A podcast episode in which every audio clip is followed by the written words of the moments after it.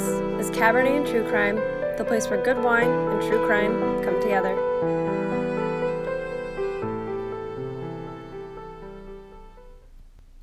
Hi, friends, and welcome to the first uh, podcast episode of Serial Killer Shorts, the Sunday day of the week where I talk about a true crime case that I couldn't find a whole lot of information on, at least not enough to do a full um, episode, which I still don't know how long those are ever going to be because I'm not consistent with my timing.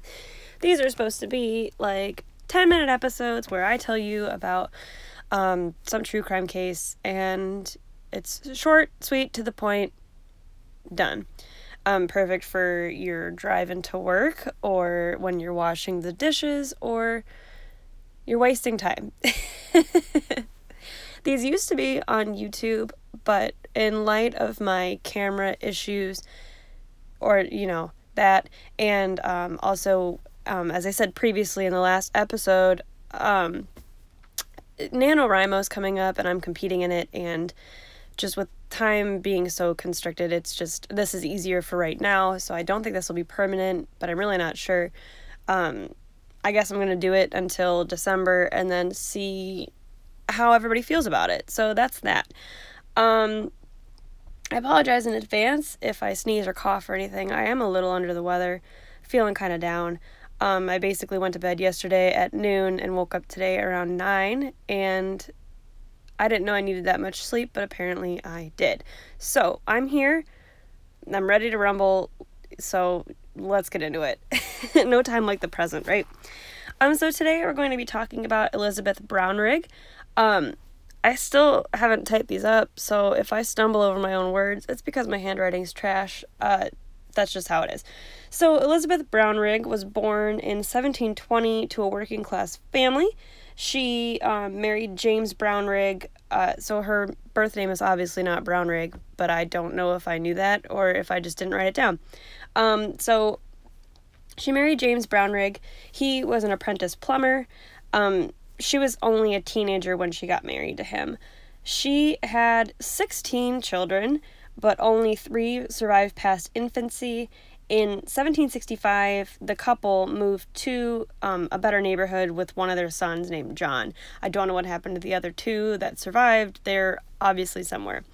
Um, James was a successful plumber, and Elizabeth was a respected midwife. Uh, and because of their status, the couple looked after and was given custody of several children slash domestic servants.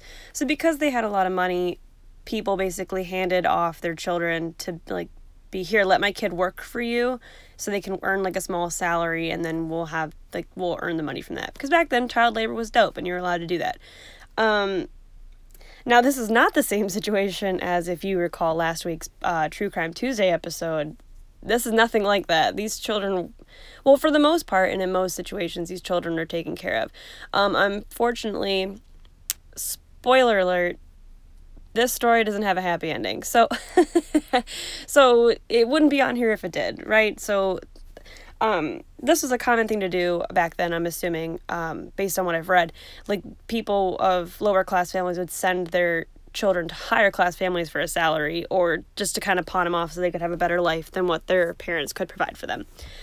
So, um, despite her trust, because she was a popular midwife and, you know, she was well liked and, you know, her husband had a good, a high status job, she was, like, Elizabeth Brownrigg was wildly unfit to have um, children left with her. Like, she was, she did a bad job.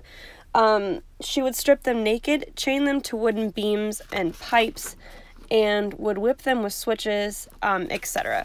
So I'm assuming like if they didn't do the work she was supposed to be like the work she described that they needed to be doing right or well enough or quick enough, she would beat the crap out of them. Um, Mary Jones was one of Elizabeth's victims. Um, she had ran away from the property and to a hospital. Uh, after inspecting the girl, the leaders of the hospital told James Brownrigg to keep his wife in check. They were like, listen, you know, whatever you do behind your own closed doors is whatever you do, but like you need to keep your business in check and don't let this get out, more or less. Um, so there are two known, quote, victims of Elizabeth Brownrigg, and one is Mary Mitchell, and the other one is um, Mary Clifford. So Mary Clifford was only 14. I don't know how old Mary Mitchell was. Um, Elizabeth was harder on Clifford, forcing her to be naked, making her sleep on a mat in a coal, ho- coal hole, um, which I had to Google what that was because I'm not, I don't off the top of my head just understand what a coal hole is. Um, it's basically a hatch in the pavement that looks like a sewer or manhole, and like that's where people kept their coal back in the day. Apparently, I'm assuming it was outside. But so she'd make um, Mary Clifford sleep in there naked. So that's kind of alarming. Um, if Mary Clifford uh, tried to eat food, she was beaten relentlessly for that act. Um, by June of 1767, neighbors of the Brownriggs were suspicious and asked the hospital to investigate. This is the same hospital that told James Brownrigg to like keep his wife under wraps, like handle your business.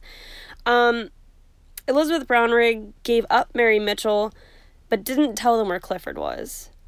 So I'm assuming the neighbors were concerned enough that like something something was amiss in the Brownrigg household. So she kind of pawned off Mary Mitchell and was like, oh, here's the girl I've been torturing, you know, don't worry about it, and then didn't tell them about Mary Clifford. Um, James was arrested, but the family escaped. Uh, the Brownriggs were caught quickly and put on trial in August of 1767. Um, so Mary Clifford had died from infection because her wounds hadn't been treated. It was basically the end of that. So they, I'm assuming when they got Mary Mitchell and Mary Mitchell was able to talk about her experience there, I'm assuming she was like, hey, just so you know, there was another girl with me this whole time. Um, because, you know, she was a victim, and there she was. So, Elizabeth Brownrigg was sentenced to be hanged, and her corpse was to be publicly mutilated and dissected. Well, they say dissected, I'm assuming mutilated, I would guess. Um, nah, I didn't really look into what that exactly meant. Hanged and mutilated. Casual. Um, so she was hanged at the Tyburn on September 14th, 1767. Um, and if you've heard that name before, it's because the Tyburn was it's at the base of a river, not by River Thames, I think. Um, it's like a different like a, the Tyburn Brook, if I do recall correctly. Um, it was a place synonymous with punishment because it was the most common place for execution of um, Londoners. So if you were a criminal in London and you got sentenced to hanging, odds are you were going to end up at the Tyburn and be hanged. Um, so technically, for a serial killer short, Elizabeth Brownrigg isn't a serial killer that we know of. She only has one known um, victim, which would be uh, Mary Clifford. So, you know, sometimes that happens. Um, she's a spooky looking woman, and she is a very interesting. I guess I went down this path of like old timey women torturers. Women serial killers are fascinating. That's just the way it is. Um, yeah, so that's all I really have for her today. This serial killer short, short, sweet, to the point, eight minutes and 25 seconds. That's fine by me. Um, I'm probably gonna go back to bed, and I'll see you guys for. I'll see you guys for True Crime Tuesday.